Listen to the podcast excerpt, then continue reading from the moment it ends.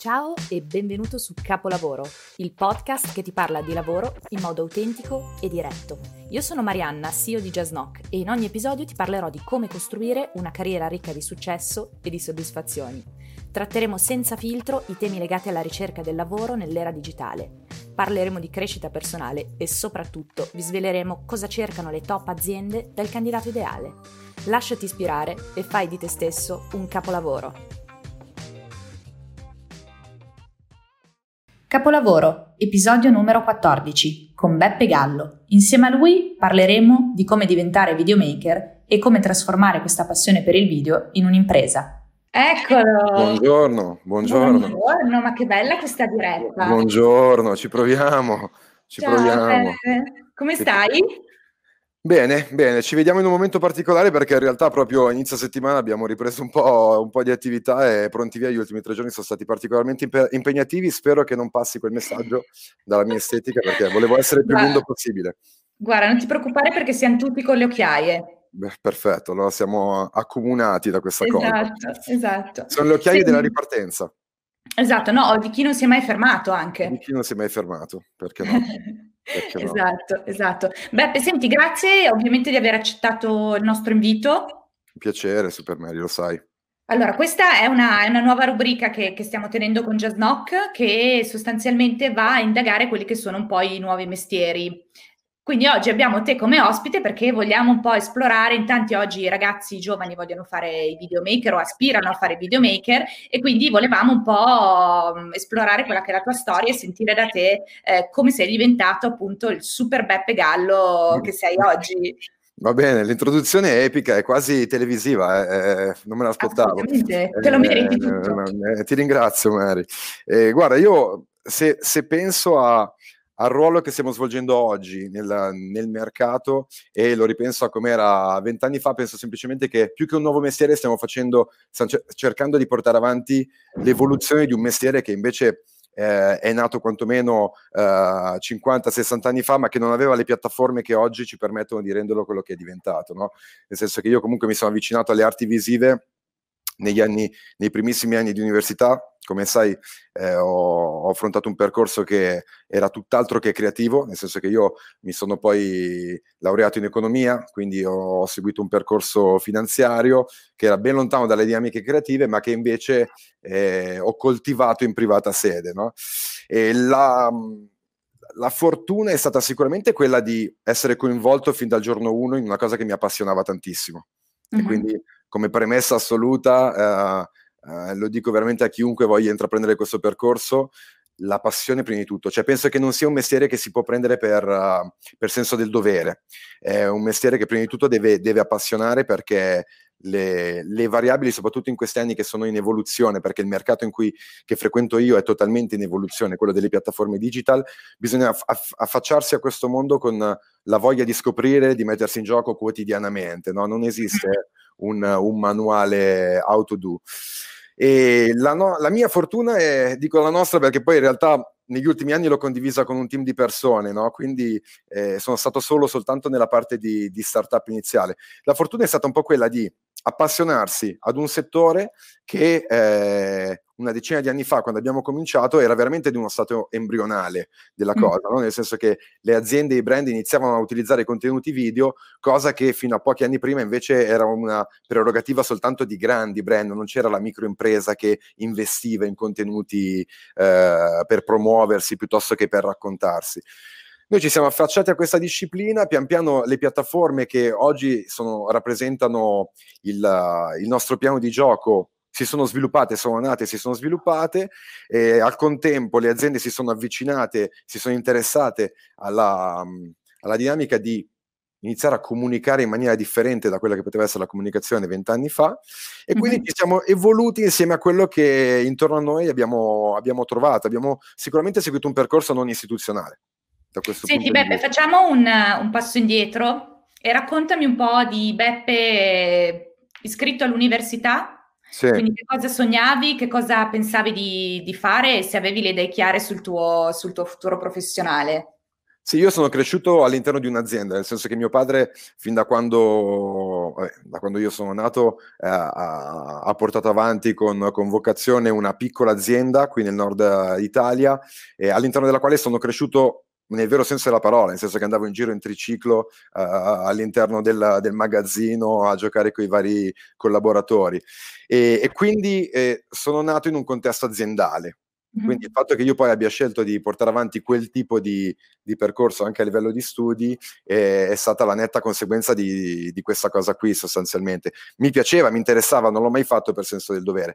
Però ho sempre portato avanti al mio, al mio interno anche una leva creativa molto forte. Eh, ho fatto musica banalmente per tanti anni, negli anni di liceo, e anche quella cosa lì la portavo avanti con, uh, con coinvolgimento, no? che spesso secondo me è, è, la, è la, chiave di, di, svolta per tante cose. Quindi eh, l'economia l'hai scelta un po' più, diciamo, dettato dal trovare sì, una sicurezza economica e continuare un lavoro di famiglia, portare avanti un'azienda, non sì, tanto passione. Sì. Sì, ti mentirei se ti dicessi il contrario, nel senso che chiaramente era uno strumento che mi avrebbe poi in futuro dato modo di, di capire quantomeno le dinamiche che portavano avanti l'azienda. Certo. E, studiando economia poi in realtà mi sono reso conto che facendo quella facoltà si poteva fare qualunque altra cosa, no? Di base che poi io vada a vendere pacchetti azionari, vada a vendere prodotti di un'azienda piuttosto che contenuti video, è la stessa cosa. Quindi quando spesso mi viene detto, cavolo, ma tu hai buttato via cinque anni di università, no, assolutamente no, nel senso che ne ho fatto tesoro e non perché mi occupo oggi di creatività eh, posso permettermi di ignorare le dinamiche aziendali, soprattutto nel momento in cui pensi e cerchi di, di, di, mettere in piedi un'organizzazione che deve stare in piedi economicamente prima di tutto. Mm-hmm. Quindi, quindi non, nulla è stato buttato via gli anni universitari... Quindi, sei iscritto, hai finito tutto il percorso di, di economia all'università, giusto? Sì, assolutamente. Sì, anche e in tempi giusti perché comunque lavoravo nel contempo e quindi non so neanche, me la sono goduta perché ho fatto tutte quelle belle cose che si fanno tipicamente negli anni di università, mm-hmm. però nei tempi giusti, nel senso che comunque avevo poi questa, questa voglia di esigenza di andare e so che c'è anche chi va Capitavi. molto...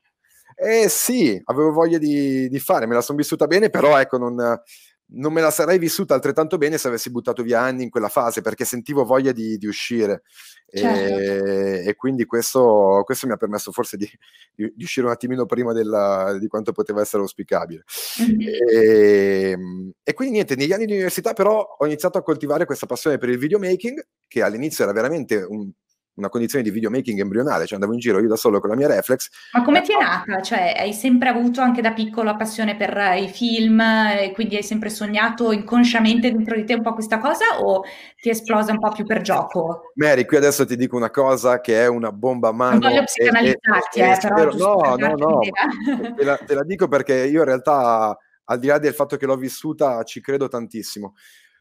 Io ho aperto uno studio creativo che era Brainstorm Agency nel 2012 senza nessuna competenza video. Nessuna vuol dire che non sapevo accendere una videocamera. Ok? Mm-hmm.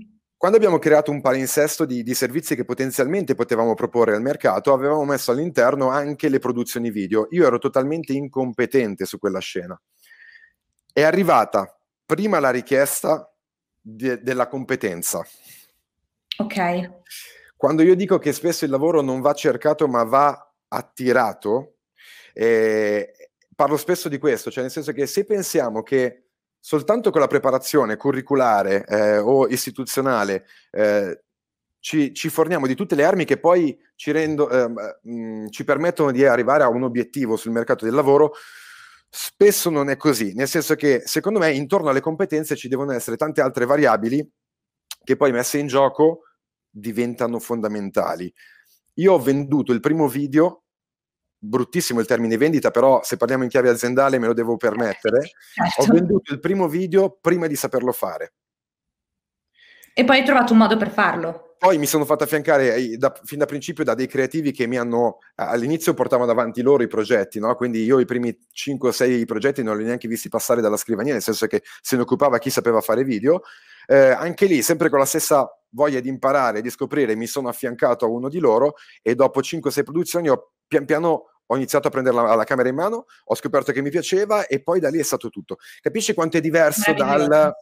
è, è esattamente l'opposto no, del percorso di chi invece magari sogna di fare videomaker, ok, vado a studiare, faccio tutti i mm-hmm. percorsi accademici possibili e immaginabili, seguo tutti i corsi possibili e poi cerco di presentarmi al mercato dicendo guardate chi sono, guardate cosa faccio. E lo posso, è una strada assolutamente nobile anche quella, mm-hmm. eh, però la mia esperienza è stata diversa. E io in questa chiave di lettura, cioè se ripenso a come è iniziato tutto, mi spiego anche tante cose di quelle che poi sono successe dopo. Certo, certo. Beh, Beppe, tu sai che noi con, con JustNock parliamo una community di giovani che cercano lavoro, che sono interessati comunque a formarsi a livello professionale e personale. Ovviamente anche a me capita tantissimo di fare delle chiacchierate con, con, dei ragazzi che magari ci scrivono anche per farci delle domande e la cosa molto curiosa è che in tanti ci scrivono come devono scrivere il curriculum, se c'è un modo giusto per scriverlo, cosa devono mettere, come se ci fosse una sorta di, eh, di formula magica, no? In realtà forse è più una questione nel mercato del lavoro di oggi di attitudini più che di competenze, di trovare una formula perfetta, ma di trovare la propria. Quindi come si fa? Che consiglio daresti a un giovane che eh, vuole aprire una cosa simile alla tua, vuole fare un percorso simile al tuo? Che caratteristiche e attitudini devono avere? Coltivare il self-branding cioè, ehm, io penso che mai come oggi sia indispensabile eh, essere riconoscibili. Eh, questo non vuol dire strafare o eccedere, però eh, trovare una propria chiave, chiave di lettura che agli occhi degli altri ci renda non unici, però riconoscibili, no? che ci dia spesso questa riconoscibilità non c'è data dal titolo di studio né dal voto e con te so di sfondare una porta aperta eh, parlando di queste tematiche, e, mh, mm, ma da, eh, da come sappiamo porci, da come costruiamo la nostra immagine, passami il termine, eh, che, che, deve essere un'immagine realistica, nel senso che io non credo nell'immagine finta. Se l'immagine è finta, l'immagine non dura ed è, e, e non ti dà nessun valore aggiunto. Se un'immagine è veritiera, è curata, è ben fatta, è, è, fondata su dei sacrifici, quindi su un impegno concreto in qualunque direzione eh, si voglia andare, secondo me nel breve o lungo periodo ci può rendere riconoscibili. A quel punto la riconoscibilità unita sicuramente a un mix di tante altre cose, ehm, ci facilita l'inserimento nel mondo del lavoro, sia mm. se lo leggo fin da principio in chiave subordinata, quindi cerco lavoro presso un'azienda, sia se cerco di ehm, avviare una strada da freelance o da un piccolo imprenditore, quel che l'è. Eh, in entrambe le direzioni oggi serve essere riconoscibili e non credo che la riconoscibilità sia dettata da, dal titolo di studio piuttosto che dal voto. Io questa cosa ci credo profondamente. Quindi trovare un po' un proprio lato distintivo per poi lavorarci su e comunicare il nostro valore sul mercato nel modo giusto. Assolutamente, sempre tornando a quel discorso lì che io eh, penso, ti dico un'altra cosa fuori dai denti, Mary, noi in 7-8 anni di attività abbiamo fatto tante produzioni, abbiamo chiuso il 2019 con più di 300 produzioni in un anno, il che vuol dire che siamo quasi vicini alla singola produzione al giorno. Chiaramente questa cosa l'ho fatta grazie a un team, perché poi c'è io rappresento un mestiere che spesso e volentieri è, è tipicamente rappresentato da freelance. No? E quindi quando io parlo a una platea di freelance, che magari sono dei videomaker, ehm, vedo che ci sono delle, sorgono dei dubbi no? nei confronti della quantità di lavoro che portiamo avanti perché mi leggono come Beppe Gallo il freelance videomaker. No, Beppe Gallo non è un freelance videomaker, Beppe Gallo ha 5-6 persone con cui lavora due sono su Roma, quindi facciamo spesso delle attività in contemporanea, eh, non sono da solo. Qui torniamo al discorso delle competenze aziendali. Certo. Che spesso eh, ci vorrebbero no, per leggere ciò che ci circonda. Io ormai non sono Beppe Gallo il videomaker da cinque anni, nel senso che faccio i miei progetti, ma i progetti che seguo io sono sempre meno rispetto a quelli che lo studio porta avanti. Lo studio e l'azienda, io sono la persona che l'ha, l'ha avviato sulla base di una passione. E, ehm, mi sono, mi sono, circondato di persone che potessero condividere con me il progetto e portarlo avanti per fare in modo che si sviluppasse a livello aziendale. Molto spesso chi arriva da una, da una passione creativa a questo, a questo mestiere, dal punto di vista aziendale, mi duole dirlo, ma ha delle carenze gestionali. Il creativo, il genio, e lo dico veramente pensando anche a dei geni creativi che lavorano con me oggi, sono dei geni a livello creativo ed è fondamentale che ci siano perché altrimenti il nostro mestiere non, non raggiungerebbe l'obiettivo che, che si pone. Da sole quelle competenze lì non bastano, nel senso che poi ci vogliono delle skills aziendali per capire quali sono le dinamiche del mercato. La cosa che ti volevo dire all'inizio, nonostante le cifre che abbiamo mosso negli ultimi anni, non abbiamo mai venduto un video, Mary. Noi non abbiamo una forza commerciale, quindi non abbiamo una figura che va in giro a dire questi sono brainstorm agency, fanno questo, queste sono le produzioni che fanno, ehi guarda quanto sono bravi, ti interessa. Questa cosa non l'abbiamo mai fatta. È il vostro mai. prodotto che si vende da solo mai, pian piano. E io ti, ti, giuro, sono uno di quelli che quando era all'università e sentiva parlare di case history che ti dicevano, eh, ma la referenza, pian piano, il passaparola, non ci credevo. Ero uno di quelli che diceva, ma sì, ma come si fa?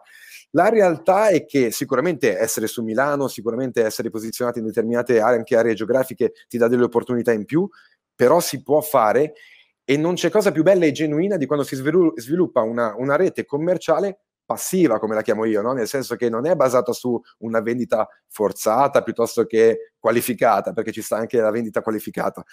Noi non abbiamo forza commerciale, quindi tutto ciò che facciamo, i ca- tutti i canali in cui siamo entrati negli anni sono canali che sono arrivati, sono opportunità che sono arrivate e che abbiamo colto per non, per, per non, sprecarle, perché sprecarle sarebbe eh, significato eh, buttare via ciò che abbiamo fatto di sacrifici negli anni precedenti. No? E questa è stata la, la, la, strategia con cui ci siamo mossi negli anni. E anche questo, se oggi ripenso allo studio, è una chiave di lettura eh, fondamentale per capire chi siamo e cosa facciamo. Chiaro. Beppe, quindi, ma tu senti il, il mio audio un po' metallico perché mi scrivono che ho un audio metallico. Io ti sento, ti sento molto, molto bene. Vediamo se te lo dicono ancora. Vediamo. Prova, prova, prova. Secondo me adesso, no. Adesso secondo me non più. Sai perché? Perché mi hai mandato un bel brief prima di questa diretta, ma io mi ero dimenticato di abbassare il volume del telefonino. Ah, e quindi vedi. tono sul mio telefonino, chiedo scusa. No, a... figurati, figurati Beppe. Ascolta, quindi ehm, un po' nel pratico, come hai imparato il mestiere del videomaker? Cioè, nel momento in cui tu hai preso il tuo primo video senza saperlo girare, no? Hai detto mi sono appoggiato a delle persone. Quindi hai sì. imparato più seguendo gli altri oppure ti sei messo anche un po' a studiare dei corsi online, perché oggi sicuramente il mercato del lavoro offre ai giovani tantissime opportunità anche in termini di, di learning, no? Quindi ci sono tante certo. piattaforme, cioè se uno è curioso può smanettare, trovare un sacco di informazioni e costruirsi effettivamente eh, una professione. Tu che hai iniziato quanti anni fa? Nel 2012. Quindi 2012, sono... quindi magari digitale aveva già preso ampiamente piede, però magari non c'erano le sì. stesse opportunità di oggi. Come no, proprio nel pratico hai imparato il mestiere del videomaker? Guarda, primi, i primissimi servizi, come, come, ti ho anticipato prima, eh, li ho affidati a un mio carissimo amico che invece arrivava dallo IED e quindi lui ah. studiava arti visive, lui era il tecnico che eh, si, si, poteva occupare di quella, di quella dinamica.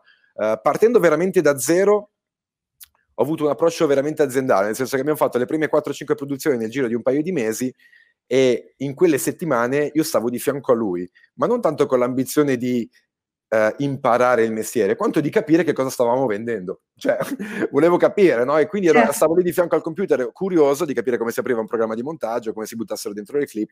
E quindi lì ho capito veramente la base, le minime skills, ma veramente minime, nel senso che oggi un tutorial su YouTube di un paio di minuti vi spiega le stesse cose, le ho capite stando di fianco a lui. Eh, questo mi ha dato le basi. Le basi rappresentano ad oggi, lo dico con la massima onestà, il 5% delle competenze che, lo dico con umiltà, penso di avere e penso che abbiano tutti i ragazzi che lavorano con me.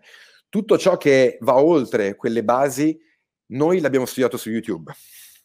Ah, Noi abbiamo studiato su YouTube, io ho passato notti intere su YouTube, mosso da quell'interesse che ti dicevo all'inizio, quindi io veramente andavo a letto, magari che era mezzanotte piuttosto che l'una, e aprivo con curiosità e voglia di, di, di capire, divertendomi, i canali dei videomaker americani che spiegavano i primi trick, che spiegavano come fare determinate cose, come presentare un prodotto del food, come presentare la moda. Io mi sono eh, dissetato di, questa, di, questi contenuti per anni, per anni. Mm. E ti dico la verità, ho smesso di farlo non per mia scelta, ma per esigenza due, tre anni fa, quando i ritmi di lavoro sono diventati così importanti che non riuscivo più a, a cercare di approfondire. Oggi il mio lavoro è quello di spronare i miei collaboratori a fare lo stesso. Siamo in un periodo di lockdown. Quando è cominciato questo periodo, io ai miei collaboratori ho mandato delle mail dicendo: ragazzi, mai come adesso, cerchiamo di non dormire e di approfondire dinamiche che non abbiamo mai avuto modo di approfondire prima, no? Per imparare... sì, senza dubbio. Perché ci credo tantissimo e mh, mm, non lo dico a discapito delle, de, de, delle grandi scuole di formazione, oggi il digital, YouTube nel nostro caso, è una scuola incredibile incredibile, mm. soprattutto nella nostra disciplina che è il videomaking digital. Studiare video uh, allo IED dieci anni fa, 15 anni fa, era poco utile rispetto a quello a quello che oggi è il mercato, ma anche semplicemente perché il docente, che era una figura di tutto rispetto, che aveva un curriculum della Madonna e magari aveva fatto film, poco o nulla sapeva del digital certo. e del certo. social. Non sapeva nulla che un video da 15 secondi in verticale potesse rappresentare uno strumento di comunicazione per i brand. Lui pensava alla, film, alla cinematografia, pensava al Festival di Cannes e pensava al videoclip di Ligabue che doveva essere una, un prodotto iconico. Non c'entra nulla con quello che facciamo noi oggi. Quindi noi secondo oggi... te paradossalmente un giovane che impara da solo tramite YouTube può essere più aggiornato di un docente che, che insegna cinematografia? Può essere certo più aggiornato rispetto, rispetto, alle piattaforme, eh, dipende qual è il proprio obiettivo. Il nostro obiettivo era quello delle piattaforme digital e di accompagnare i brand nella loro comunicazione. Assolutamente sì, perché la comunicazione dei brand video 15 anni fa erano spot televisivi che erano una prerogativa soltanto di grandi brand, no? C'era la Barilla, c'era... Eh. Oggi noi siamo diventati uno studio concreto anche grazie alle microimprese che 15 anni fa non, non, ce l'avevano quel budget da investire per avere un posizionamento televisivo, radiofonico, piuttosto che eh, anche soltanto in cartellonistica. e, e sì, no? Quindi noi abbiamo, abbiamo ci siamo impegnati nei confronti di tutte quelle piccole realtà che magari ci davano anche un micro budget che per noi in una visione di insieme invece diventava importante e che ci ha dato modo di crescere. Se un certo. docente che oggi ha 20-30 anni di esperienza è molto ancorato ai suoi successi, che sono magari eh, di 10-15 anni fa, poco possono insegnarci se non in termini di indole e di proattività eh, rispetto a quelle che sono le opportunità che oggi il mercato ci dà. Perché oggi il mercato è completamente diverso e le opportunità sono veramente ovunque nel digital, è a, è a portata di tutti, no? perché oggi premendo un tasto abbiamo un messaggio da poter divulgare a un sacco di persone potenzialmente. No? Prima si faceva fatica ad avere traffico, ad avere un audience, quanto, mm-hmm. quanto, era costoso avere un audience una volta, oggi non lo è. Mm. Quindi oggi essendo più cheap per tutti, ci sono più opportunità per tutti, però è un mestiere diverso. E quindi veramente senza nulla togliere alle grandi, alle grandi accademie che sono uh, delle, delle case di, di, produzioni creative incredibili per noi oggi, rappresenta dei riferimenti. Io oggi stesso, quando devo costruire un brief per un cliente o costruire una produzione, vado a guardarmi cose impensabili per noi, cioè cose molto più alte di livello che sono fatte da, da persone eh, sicuramente molto competenti, molto più competenti di quanto lo siamo noi, ma che sono in un settore diverso. Certo, quindi Beppe abbiamo detto per riassumere che sicuramente la, la, curiosità è l'elemento che poi ti spinge a sviluppare una professionalità grazie a tutti, tutti gli elementi che il, il, mercato digital ti offre. Quindi secondo te se dobbiamo dire che cosa manca ad alcuni giovani oggi che magari si disperano e dicono oddio sono ancora lì fermi a, a cercare di compilare un curriculum perfetto, che, che, problematica c'è secondo te? Sono intimoriti alcune persone, alcuni giovani, pur essendo giovani, sono un po' vecchi nel senso che non hanno certo. quello stimolo interiore, oppure è colpa anche un po' delle aziende che ancora oggi comunicano il cercare eh, un talento con determinati elementi standard? Cioè, dove sta l'inghippo secondo te? Io credo che l'inghippo in questo senso sia da entrambe le parti. Se penso ai giovani, Penso e spero di esserlo anch'io, so che siamo coetanei, Mary, quindi adesso non è che voglio fare il senior. Okay. Però se penso, se penso, a quelli che sono più giovani di noi, eh, gli dico subito non aspettate di sentirvi completamente pronti. Cioè, siamo pronti per il mercato del lavoro prima di quando un pezzo di carta ce lo dimostra. Perché molto spesso, e me lo ricordo anche nei miei anni di università, c'erano tanti miei colleghi che ambivano questo voto finale di laurea come se fosse eh, veramente un apriporte per un mondo esterno uh, roseo che ci aspettava a braccia aperte e che in virtù di quel pezzo di carta avrebbe giustificato il nostro inserimento incondizionato. Non è così. Poi ti arriva la stangata tra capo e collo e dici ma com'è possibile? Io ho lottato tutti questi anni per avere il massimo dei voti e poi capisci che forse non è quella la dinamica sufficiente. Non è così, ma è sbagliato proprio l'atteggiamento, nel senso che lato nostro dobbiamo avere il coraggio, la voglia e l'interesse di interessarci a qualcosa e avere il coraggio di azzardare un inserimento nel mercato prima di quando istituzionalmente verrebbe previsto senza aver paura, non si rischia niente, si rischia in altre cose, no? sono altri i rischi della vita secondo me, non quelli di provare a far partire un progetto quando si è troppo junior e magari fallire, va benissimo così, direi che conduciamo quotidianamente rischi molto più elevati di questo. Quindi questo lato nostro, attitudine, proattività e voglia di sentirsi pronti prima del tempo. Lato corporate, io non ho una grande esperienza per il semplice fatto che non sono mai andato a lavorare in una grande azienda. Quando ho finito il mio percorso di studi, eh, avevo già, eh, erano quattro anni che Brainstorm Agency esisteva, anche se era il progetto di uno studente universitario. Quando ho finito il mio percorso di studi, mi ricordo che feci un paio di colloqui nel settore finance con un paio di grosse eh, società bancarie. Mm-hmm non ti ci Altre... vedo per niente, Beppe, è una cosa no, meravigliosa. No, magari la cosa pazzesca è che adesso purtroppo non posso dilungarmi più di tanto, però io eh, arrivai a fare quei colloqui raccontando me stesso più o meno come lo sto raccontando adesso a te. Eh, sì. Avevo meno background di quello che ho oggi, però avevo comunque un, bre- un, background che evidentemente raccontavo con entusiasmo e mi ricordo che i due selezionatori di, questa, di questo gruppo bancario tedesco a fine colloquio mi dissero, signor Gallo, ma, ma lei perché vuole venire qua? Sì. senso, che cosa pensa di trovare qua dentro? Sta facendo delle esperienze belle cui, in cui la vediamo co- totalmente coinvolta e a questo punto ci sfugge il nesso con il suo inserimento all'interno. Io quella domanda lì me la sono posta per una settimana e dopodiché ho capito che effettivamente dovevo andare per la mia strada.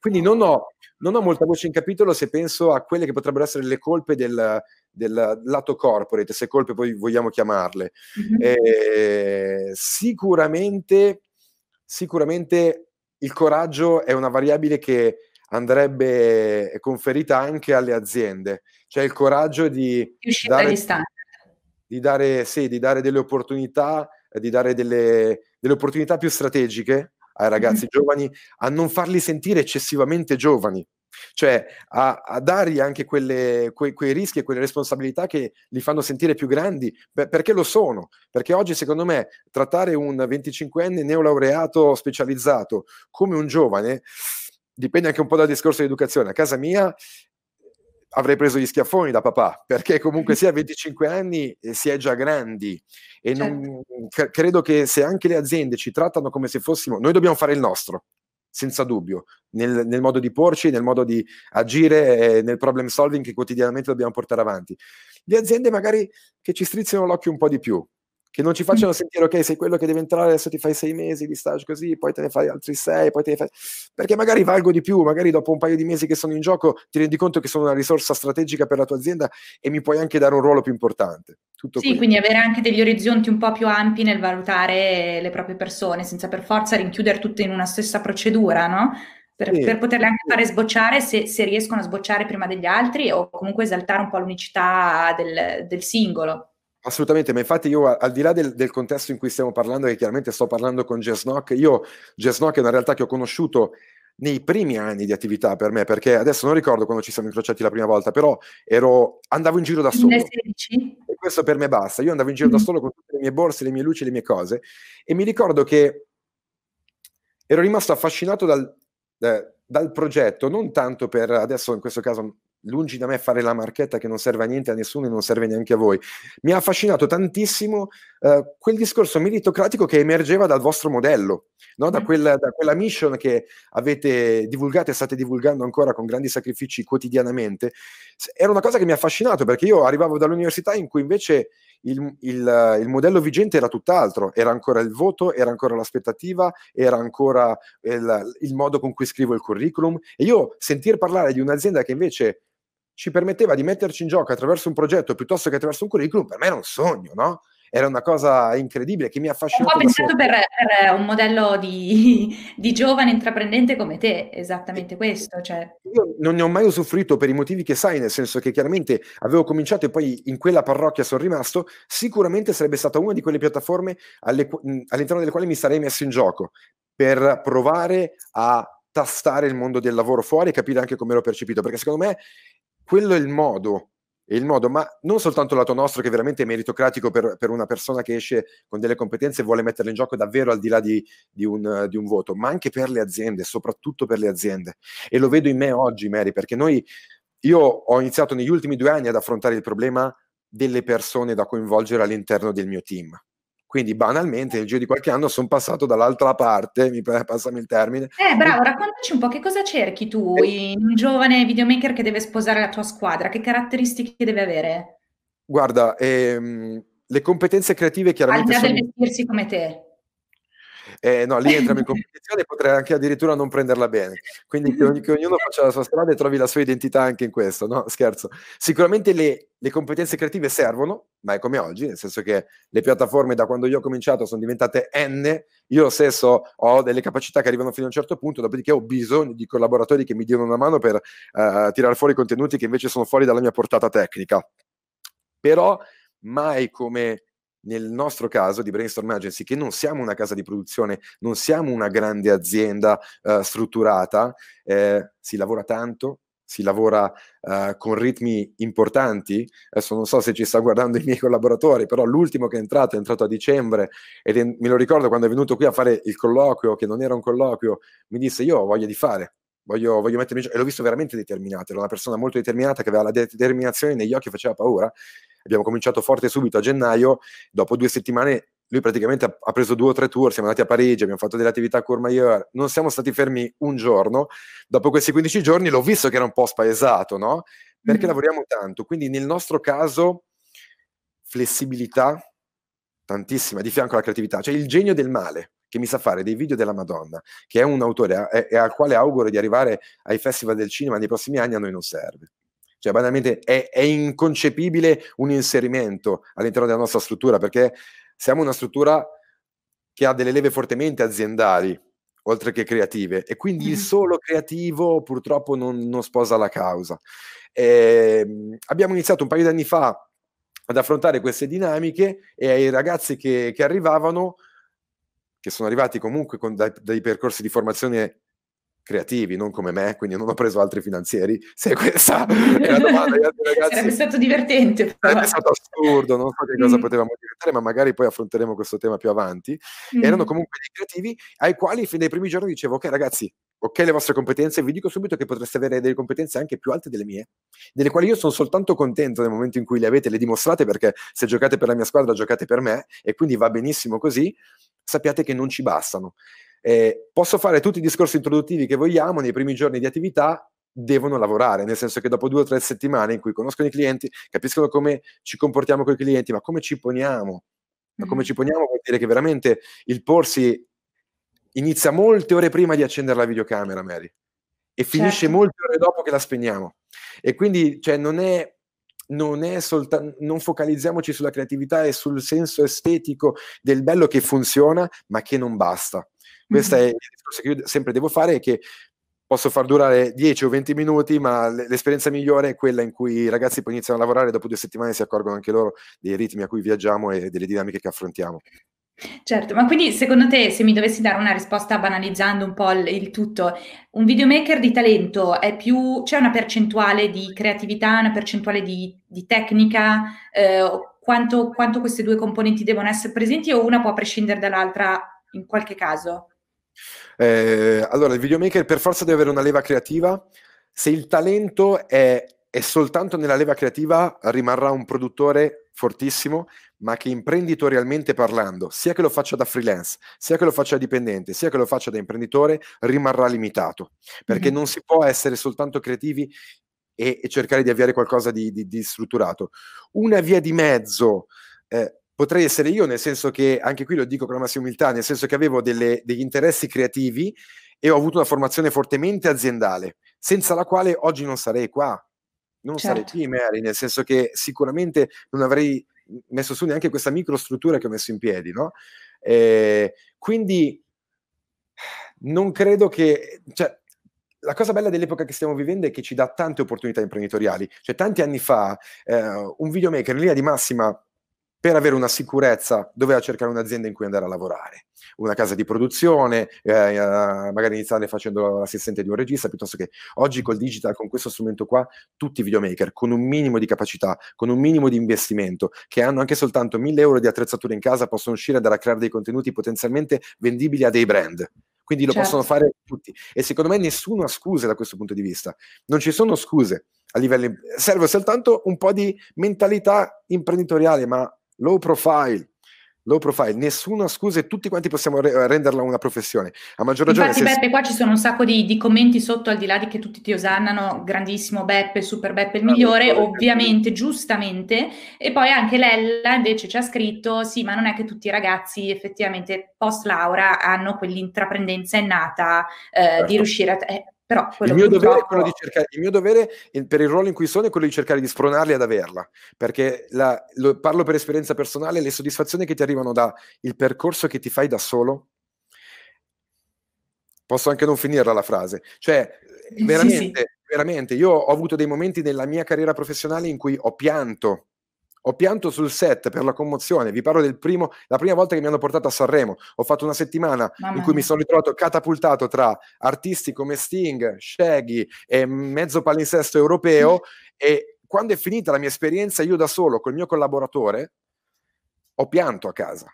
In quel momento hai pensato anche al colloquio in banca? Ho pensato tutto, ho pensato mm. tutto. C'era anche la nostra amica Carla di Spotify che era in casa con noi e si ricorda di quella scena e che mi ha guardato dicendo cosa sta succedendo. Io mi sono commosso e io auguro a chiunque di riuscirsi a commuovere per quello che fa. Quindi se è vero che non tutti quanti usciamo con l'indole di provare a fare qualcosa, ma è dovere di chiunque quell'indole ce l'ha provare a spronare affinché questo accada. Poi possono succedere delle esperienze, dei percorsi bellissimi anche all'interno di grandi realtà strutturate.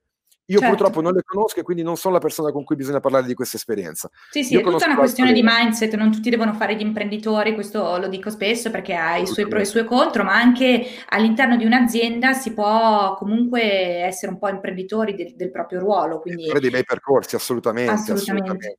Beppe, ti faccio un'ultima domanda anche se starei ora a chiacchierare con te perché dici sempre delle cose super interessanti e molto stimolanti e vere. Eh, però l'ultima domanda che ti volevo fare è come questo Covid in qualche modo secondo te influenzerà il mondo del lavoro video, dove tutto adesso sta andando verso il video, ovviamente a partire dalle videoconferenze, a partire dai video ma- eh, meeting, a, a, contenuti video per promuovere prodotti o servizi. Eh, adesso che la componente fisica per forza di cose eh, deve diminuire, vedi uno spazio in più ulteriore per, per il tuo settore o, o no? Allora, il mio settore è molto particolare, cerco di andare brevissimo, però è fondamentale che, che, faccia questi due passaggi. Il mio f- settore è fatto di tanti settori, perché fare video oggi vuol dire tutto e vuol dire niente. In quale settore video siamo posizionati? Facciamo videoclip musicali? Facciamo film? Facciamo eventi? Facciamo contenuti brand? Facciamo interviste? Facciamo format televisivi? A seconda di quello che facciamo possiamo capire quali sono i danni.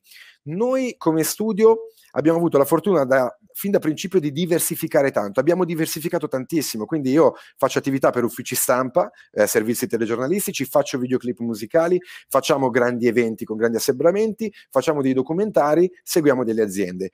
Io ho fatto questa analisi quando è iniziato il Covid, ho preso il nostro panorama di cliente e di produzione degli ultimi tre anni e ho cercato di capire che cosa sarebbe stato in piedi in fase 2 e cosa non sarebbe stato in piedi. È chiaro che ci sono delle cose che non stanno in piedi.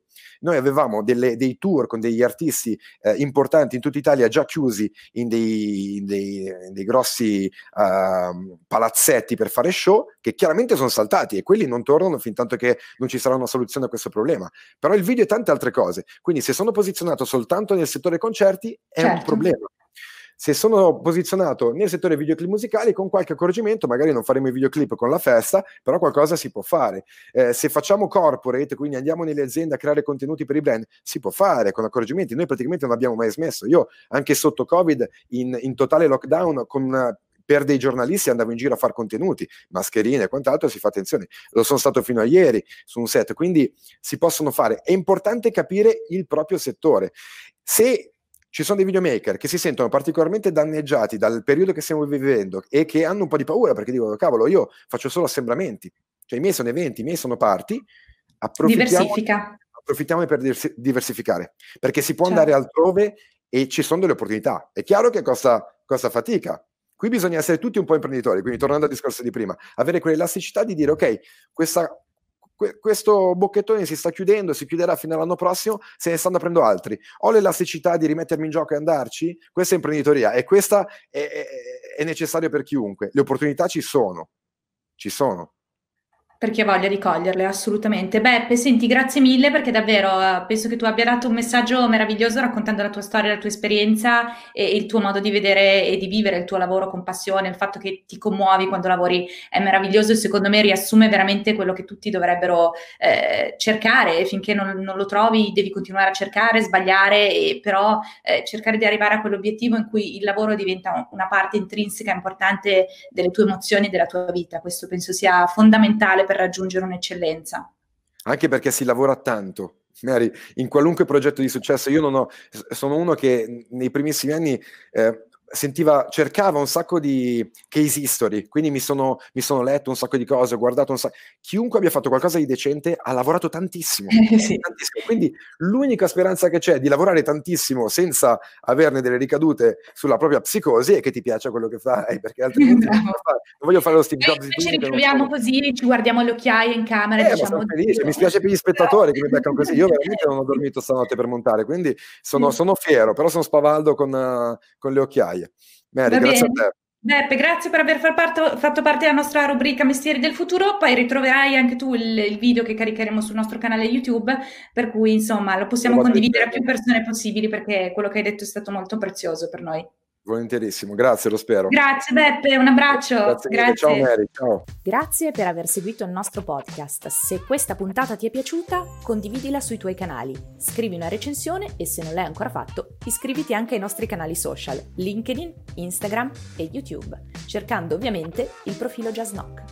Alla prossima puntata!